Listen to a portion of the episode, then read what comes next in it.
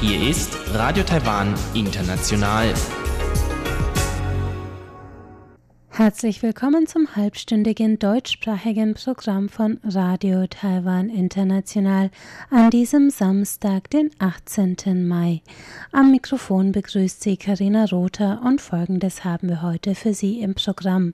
Zuerst hören Sie den Blickpunkt mit einem Bericht über die Jahresversammlung des unabhängigen chinesischen PEN-Zentrums in Hongkong, eine Organisation, die sich für die Rechte chinesischsprachiger Schriftsteller einsetzt. Weiter geht es mit Reise durch Taiwan. Da nimmt uns Andreas Rother heute mit auf eine Abenteuertour durch Taiwans Berge. Nun zuerst der Blickpunkt.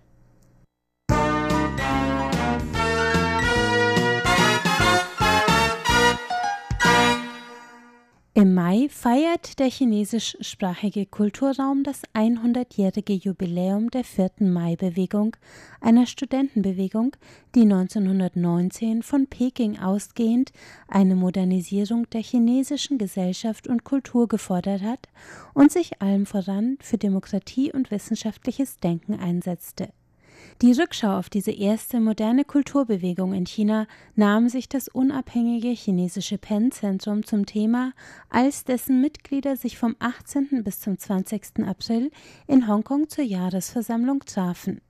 Die Organisation, die sich für schriftstellerische Freiheit und gegen die Verfolgung und Zensur von Schriftstellern einsetzt, verbindet chinesischsprachige Autorinnen und Autoren, Übersetzer und Publizisten aus der ganzen Welt. 60 Prozent der Mitglieder kommen jedoch aus China, wo sie sich nicht in den staatlichen Schriftstellergilden organisieren möchten oder können, berichtet die Präsidentin des Independent Chinese Pen Centers, die in Köln lebende Schriftstellerin und Übersetzerin Tianqi Martin Liao. Wir haben spezifisch unsere Konferenz immer in Hongkong ab, abgehalten, äh, aus dem folgenden Grund. Es ist nah zu China es äh, ist leichter und kostet weniger für unsere Mitglieder in China, nach Hongkong zu reisen.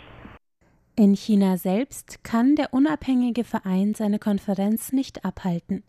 Ein weiterer Grund für Hongkong ist die Garantie einer gewissen Rede- und Publikationsfreiheit im Rahmen von Ein Land, zwei Systeme. Doch, sagt Frau Martin Liao, diese Freiheit ist in den letzten Jahren ständig stärker beschnitten worden und chinesischsprachige Schriftsteller weltweit berichten von steigendem Druck und Repression. Das Pen Center ist in China bisher aber nicht verboten. Und wenn wir unsere PEN-Konferenz in Hongkong abhalten, können wir auch ein bisschen testen, welche Position die chinesische Regierung zu unserem PEN, zu unserem Mitglied hat. Und das ist auch so praktisch eine politische Barometer, wenn Sie wollen, zu testen, ob gewisse äh, Freiheit gewährt wird für unsere Leute. Die vierte Mai-Bewegung als Tagungsthema ist daher der ideale Inhalt, um chinesische Schriftsteller mit an den Tisch zu holen, sagt die Taiwanerin. Wir haben äh, besonders äh, vorsichtig unseren Themen ausgesucht. Wir wollen überhaupt nicht zu sehr politisch sein, aber auch nicht nur rein literarisch. Deswegen haben wir 100 Jahre äh, 4. Mai-Bewegung als Themen gewählt. Und äh, Sie wissen, dass äh, diese 4. Mai-Bewegung, was das für eine wichtige Bedeutung in chinesischer moderne Geschichte. Sagen wir, unter so ein Themen ist es für unsere Leute in Hongkong, in China leichter äh, daran teilzunehmen. Die Konferenzteilnehmer sprechen so über die Forderungen dieser ersten Kulturbewegung nach Demokratie und Wissenschaft und Tianqi Martin Liao resümiert, während die technologische Entwicklung in China rasend fortschreitet, ist die Demokratie noch weit entfernt und muss auch nach 100 Jahren noch erkämpft werden.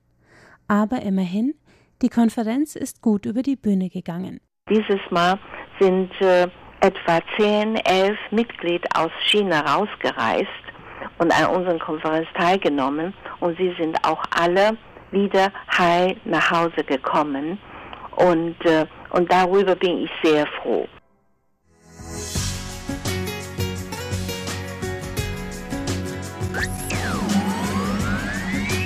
Radio Taiwan, international aus Taipeh.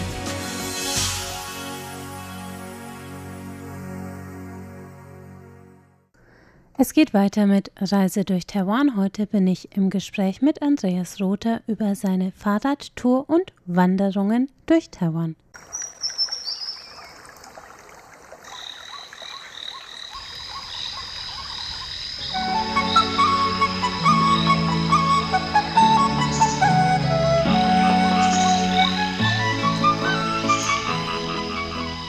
Radio Taiwan International. Reise durch Taiwan. Herzlich willkommen zu Reise durch Taiwan. Am Mikrofon hören Sie heute Karina Rother und ich bin jetzt telefonisch verbunden mit Andreas Rother. Herzlich willkommen, Andreas. Hallo. Hallo. Schönen guten Tag, hallo. Hallo. Und es ist kein Zufall, dass wir denselben Nachnamen haben. Andreas Rother ist mein Bruder. Andreas, du warst wann in Taiwan? Äh, Im März, vier Wochen im März 2019, also quasi vor zwei Monaten. Genau, Andreas hat Taiwan für einen Monat lang besucht. Wir haben es leider nicht geschafft, im Studio ein Interview aufzunehmen, aber dafür holen wir das heute nach und das war deine erste Taiwan-Reise. Andreas, erzähl doch mal, ähm, wo warst du vor allem und was hast du vor allem gemacht? Ja, vor allem, also ich war natürlich viel bei dir und habe mir von dir ein bisschen äh, Taipei zeigen lassen, aber meine ähm, meine größte Beschäftigung war eigentlich die Fahrradtour, die ich um, um die Insel gemacht habe. Nicht ganz um die Insel, aber die Ostküste runter und äh, genau. Genau, das du waren, hast das waren so eine die großen. Du hast eine Fahrradtour gemacht, du bist sehr äh, wanderbegeistert auch. Du hast mehrere Wanderungen gemacht. Wo waren denn die? Ja, also als du mir gesagt hast, dass, ähm, dass es in Taiwan auf einer Landfläche kleiner als Bayern über 100 3000er Berge gibt, äh, da war ich natürlich von Anfang an begeistert. Ähm, gewandert habe ich im Taroko Nationalpark und im, äh, bei, bei Wutai, bei Ping, Pingdong, glaube ich, war das in der Gegend. Ähm, Genau. ich Der, weiß nicht, an alle, an alle taiwanischen Hörer und Hörerinnen schon mal Entschuldigung, ich werde alle Namen falsch aussprechen.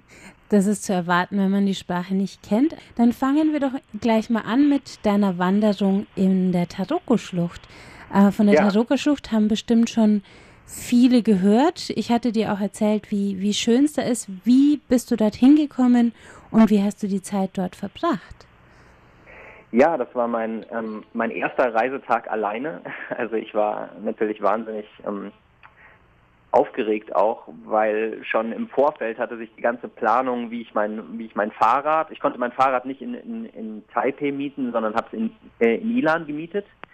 Ähm, und schon die Planung davor war, ich war komplett auf Google Translate, äh, Google Übersetzer angewiesen mit meinen ganzen E-Mails. Aber es hat irgendwie funktioniert.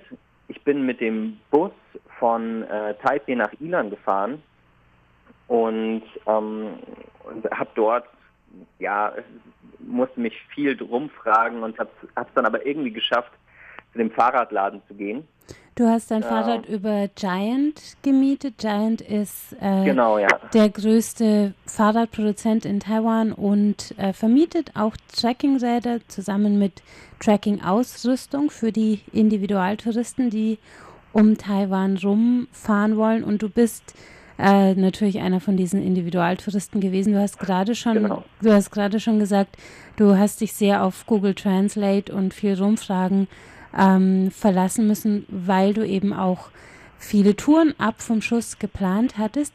Wie ist es dann, dann gelaufen ab Ilan?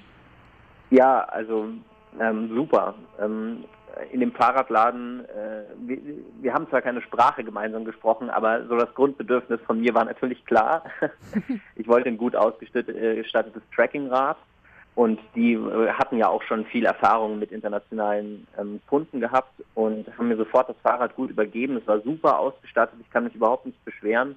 Es war ein bisschen zu klein, gut, aber es war, war das Größte dort und so und es hat super gut funktioniert. Und äh, dann, als ich erstmal aus dem aus der Region um Ilan rausgekommen war, war auch alles ganz klar und ganz einfach, weil es gibt ja nur eine, also es gibt ja nur die große Küstenstraße und es ist auch alles sehr gut ausgeschildert, wie man quasi diesen Inselrundweg fahren kann. Mhm. Und äh, die Tour am ersten Tag, weil dadurch, dass ich erst nachmittags, am frühen Nachmittag losgekommen bin, wusste ich, dass ich nicht weiterkomme als bis zum Taroko äh, Nationalpark und wollte dort sowieso auch ein, zwei Tage verbringen.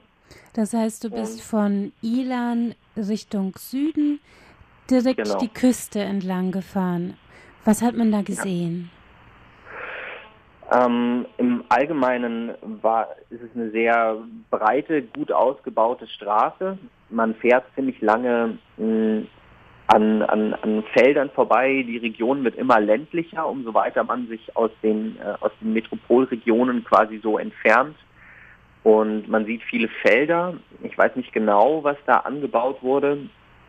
Wahrscheinlich aber, Reis, Ananas, so mhm. aus meiner eigenen Erfahrung sieht man dort sehr, sehr viel Landwirtschaft.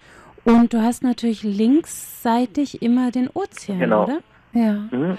Ähm, viele sagen, dass die Strecke zwischen Ilan und Hualien mit dem Fahrrad mhm. schwerer zu befahren ist, weil sie etwas gefährlicher ist, etwas steiler, viele ähm, Autos kommen. Hast du das auch so erlebt? Ja, äh, ja, also Verkehr war relativ viel, mh, mm, aber ich hatte jetzt nie das Gefühl irgendwie, dass es wirklich gefährlich ist. Es ist ein bisschen unangenehmer zu fahren, aber äh, es ist jetzt nichts, was einen was einen wirklich aus der Ruhe bringt. So.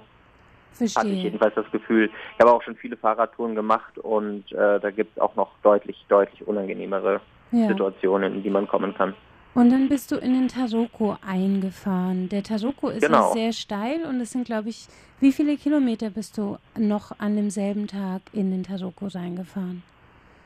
Lass mich nicht lügen, aber ich glaube, es waren so 15 oder so. Ja, sowas so in die Richtung. Wahrscheinlich 15, 20. 20. Ich weiß nämlich, du hast ja. auf einem Campingplatz übernachtet. Genau, bei, bei Lushui äh, heißt der, wenn ich nicht alles, ja genau, Lushui. Mhm. Und das war bei so einem bei so einem Touristikzentrum, quasi bei so einer Bodenstation für unterschiedliche Wanderwege, die von dort abzweigen. Und ja, es stimmt, der ist tatsächlich relativ, also der ist tatsächlich ziemlich steil. Und ich war an dem ersten Tag auch recht schwer beladen, aber ähm, es ging dann doch, es ging dann doch irgendwie. Und ich weiß, du konntest dort kostenlos übernachten, stimmt das? Ja, genau. Das war tatsächlich ein ziemlich gut ausgerüsteter ähm, Campingplatz, auch mit, äh, mit, mit Feuerschalen und ähm, direkt an den Häng, am Hang des Taroko quasi. Man hat auf der einen, wenn man nach unten geguckt hat, hat man eine grüne Decke aus Baumwipfeln gesehen, mit vereinzelten Makakenaffen tatsächlich auch. Du hast Affen die ich zum ersten Mal in meinem Leben gesehen habe. Ja, genau, da gab's, äh, da gibt es tatsächlich noch welche und ich habe so einmal einen, einen Rudel so quasi durch die Baumwipfel nach unten flitzen sehen. Und dann habe ich mich daran erinnert, dass ich auch in den Reiseführern äh, so oder auf Internetblogs gelesen habe, dass man äh, sein Essen und so gut wegpacken muss, wenn man über Nacht äh, irgendwo bleibt, nichts draußen liegen lassen soll und so, weil der Geruch natürlich äh, die Tiere anlockt und die dann auch gerne mal was stibitzen. Ja. Und es war also deine genau. erste Nacht nach deinem ersten genau. Tag auf dem Fahrrad. Und was ja. hast du dann in der Taroko-Schlucht gemacht? Äh, ich bin am nächsten Tag gleich bei Sonnenaufgang ähm, in einen von den, also die, es gibt ja diese Old Road da, Mhm, Julio Old leider, Road Trail. Genau, die hätte ich so gerne gemacht, aber leider habe ich keinen Permit mehr bekommen, weil genau. die Plätze sehr begrenzt und sehr, äh, sehr, sehr umkämpft sind quasi auch. Genau, ich sage ähm, vielleicht für die Hörer dazu, also für die ganz beliebten Trails in der Taroko-Schlucht muss man Genehmigungen beantragen und dann sich dort lokal nochmal registrieren lassen, damit die Parkbehörden wissen, wie viele Leute dort wandern auch wenn die Trails ein bisschen gefährlicher sind und eben auch um kontrollieren zu können, ähm, dass diese Wanderwege nicht komplett überrannt sind. Und du hast leider kein, keine Genehmigung, kein Permit ja. mehr bekommen, bist dann aber auf den frei zugänglichen Wanderwegen gewandert. Stimmt das? Genau.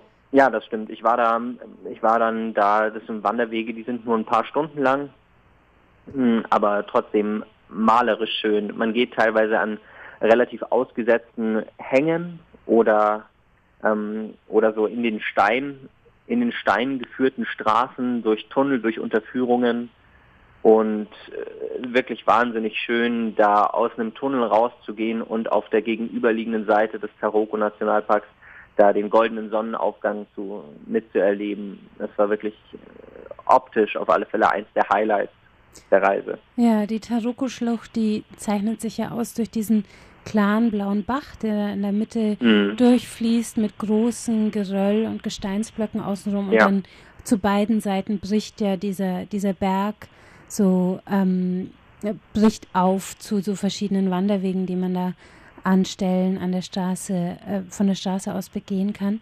Hast du noch Tiere gesehen während deines Aufenthalts dort? Mm, dort habe ich, glaube ich, glaube ich, keine Tiere mehr gesehen. Äh, also die Affen waren aber auch schon eigentlich genug für mich, um den, den exotischen Eindruck, den ja die Vegetation und so dort auch bei mir natürlich hervorruft, äh, nochmal zu unterstreichen. Also genau. du hast Taiwans Vegetation als exotisch erlebt? Naja, natürlich. verglichen, ja. mit, verglichen mit der mitteleuropäischen Vegetation hier oder auch äh, längere Fahrradreisen habe ich ja sonst nur im, im Balkan oder in Österreich gemacht. Das sind natürlich ganz, ganz andere, eine ganz andere Klimazone. Es fühlt sich irgendwie alles sehr, sehr, sehr, ja, tropischer eben an. Ja, es ist, es ist eine tropische Vegetation. Genau, du hast Bananen, Mangos, Papayas wahrscheinlich auch gesehen. Mhm. Mhm. Dann gehen wir genau. mal weiter auf deiner Fahrradtour. Also du bist ja. dann nach mehreren Tagen aus dem Taroko wieder rausgefahren? Genau. Und ich bin dann als erstes weiter nach Hualien, mhm. weil mir eben auch, weil du mir gesagt hast, dass die, dass die Stadt sehr schön ist. Also ich bin tatsächlich ein bisschen spät abends angekommen und auch morgens recht früh wieder los. Deswegen habe ich tagsüber keinen so besonders großen Eindruck davon bekommen, aber der, ähm, der Nachtmarkt war, war super schön, hat mir, hat mir sehr gut gefallen dort. Und dann von Hualien bis nach Tadung, was ja deine letzte Station an der Ostküste war, sind es genau. ja nochmal so ungefähr 130, 140 Kilometer, stimmt das? Ja. Mhm. Wie nee, bin ich aber nicht an einem Tag gefahren. Sondern an zwei Tagen, an drei Tagen? Zwei Tagen. An zwei, zwei Tagen. Tagen. Wir gehen mal an die andere Küste. Du bist nämlich dann inländisch weitergefahren von der Ostküste an die Westküste, stimmt das? Na, bis nach Tainan. Ja, genau, genau. Ich bin quasi ähm, nicht ganz nach Kenting, das habe ich mhm. leider nicht geschafft. Kenting ist die Südspitze der Insel? Ja, genau. Ähm, ich bin da inländisch gefahren und ähm, bin in die Region Wutai gefahren. Mhm. Genau, östlich gelegen von Pingdong quasi. Mhm. Und da geht es erstmal über äh, ziemlich lange über gewundene Straßen ins Landesinnere. Es wird immer bergiger. Und ich wusste noch nicht genau, wo ich, wo ich schlafen sollte. Und ich hatte natürlich mein Zelt dabei und alle Ausrüstung und hatte aber noch keinen richtigen Ort so gefunden. Und dann habe ich da so eine so eine überdachte so ein überdachtes Café gesehen und ich muss da kurz ein bisschen ein bisschen ausholen, weil sich das noch über über eineinhalb Tage weiterführt. Ja.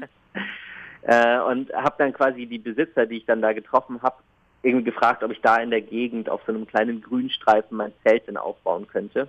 Und dann haben sie gesagt, nein, nein, nein, nein, nein, auf keinen Fall, nein.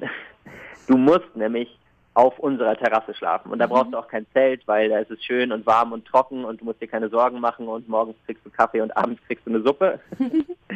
also äh, im Gegengesetz, also ganz, ganz, ganz im Gegensatz zu den Urlaubserfahrungen oder den Touristenerfahrungen, die man hier oft macht, ähm, in den touristischeren Ländern in Europa, wo man eigentlich von jedem, äh, von jedem Ort eher vertrieben wird, wenn man kein ausgesprochenes Permit hat ist es mir dort in Taiwan, das muss ich kurz sagen, immer so gegangen, dass die Leute nicht gesagt haben, du darfst hier nicht schlafen, du hast kein Permit, sondern du darfst hier nicht schlafen, du musst bei mir schlafen, du hast hier was zu essen, komm zu mir, sei mein Gast.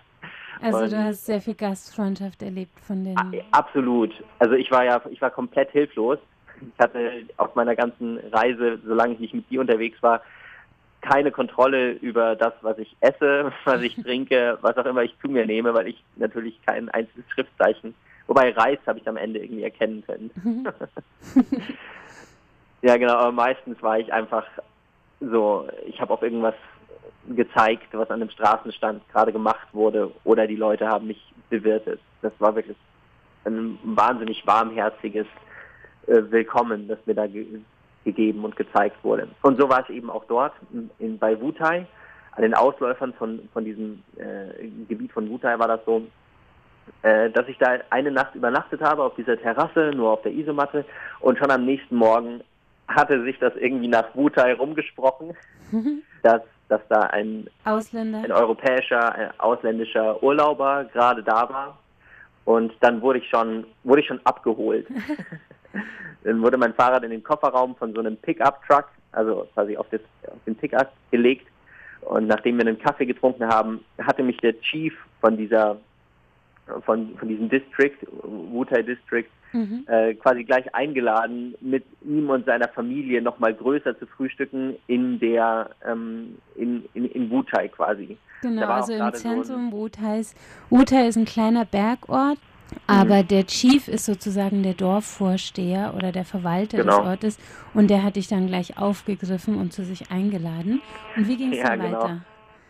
Ja, wir, wir saßen da noch ähm, zwei Stunden bei einem üppigen Frühstück, das wir da in der äh, in der Innenstadt, äh, also in, quasi im Zentrum des Dorfes ähm, zu uns genommen haben und noch genüsslich bei Kaffee und ein, zwei Betelnüssen.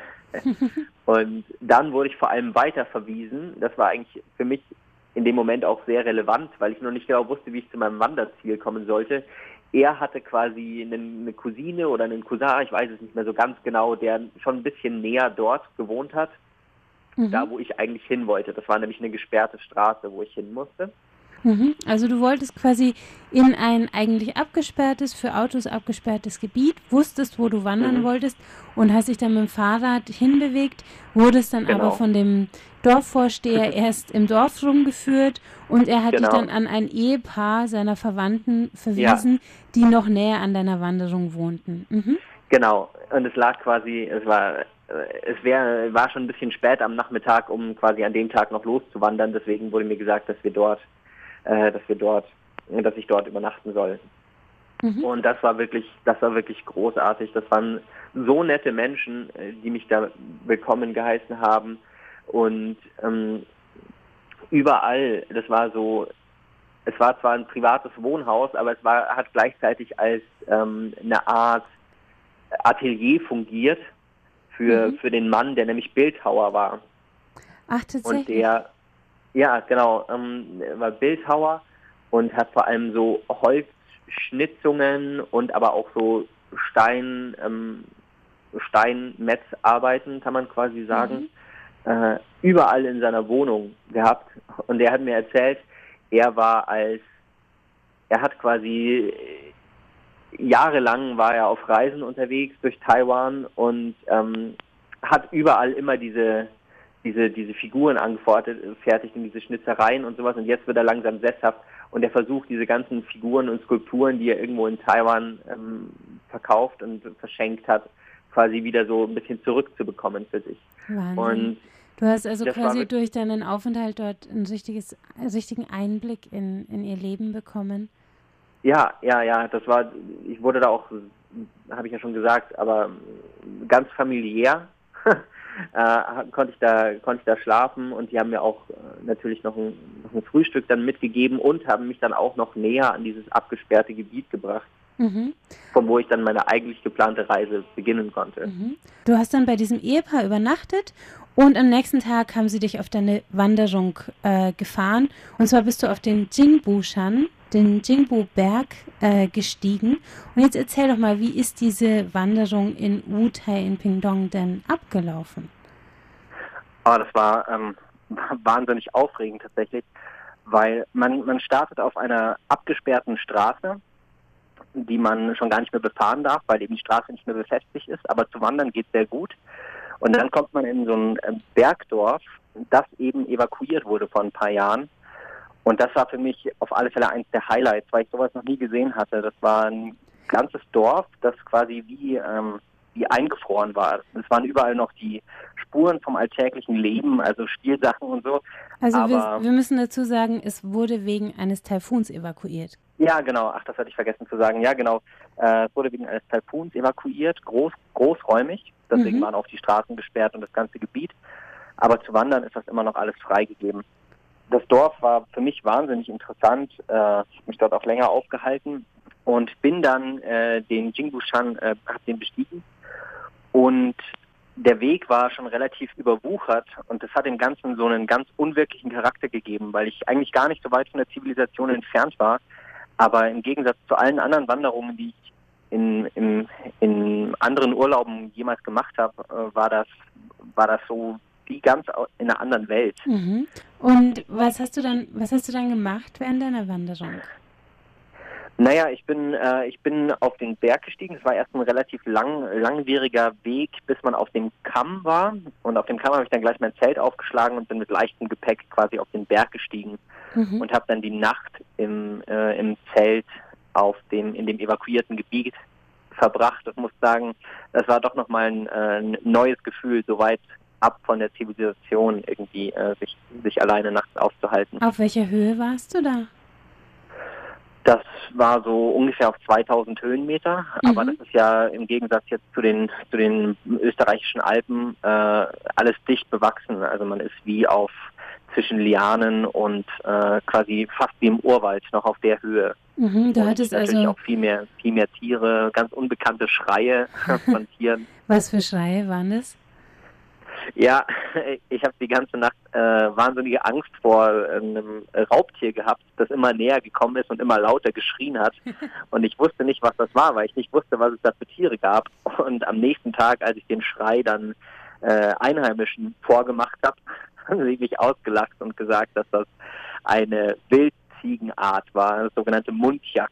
Das ist ein, ein Reh, ein, ein Zwergreh, das aber äh, Vampirzähne hatte. das können Sie gerne nach, nachschlagen. Ein Mundjakreh ist das. Ja, dann schlagen wir das Mundjakreh na nach. Du hast also dort äh, gezeltet auf einem geschützten Platz, aber quasi mitten im Wald. Ähm, genau. Wild gezeltet genau, da waren. Auch noch, mhm. Ja, genau, es waren auch noch überall Jägerhochsitze und ähm, auch unterschiedliche Rastplätze, also, also quasi ähm, wilde Rastplätze von Jägern aus der Gegend.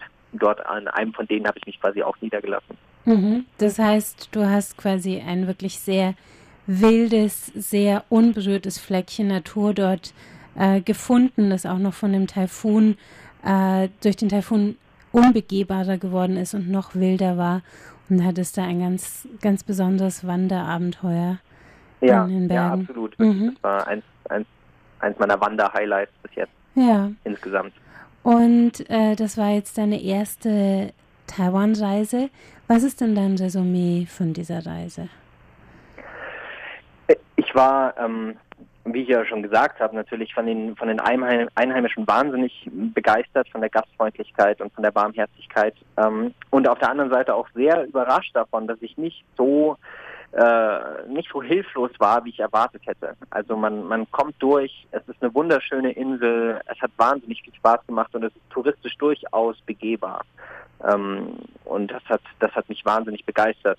Und ich hoffe auch, dass ich so bald wie möglich nochmal einen Urlaub dort verbringen könnte, konnte, weil ähm, wie du ja weißt, äh, die Hauptattraktion der Insel oder eine der Hauptattraktionen konnte ich leider noch nicht mitnehmen, den sogenannten Üschan, die höchste Erhebung dort, den höchsten Berg, den Jadeberg.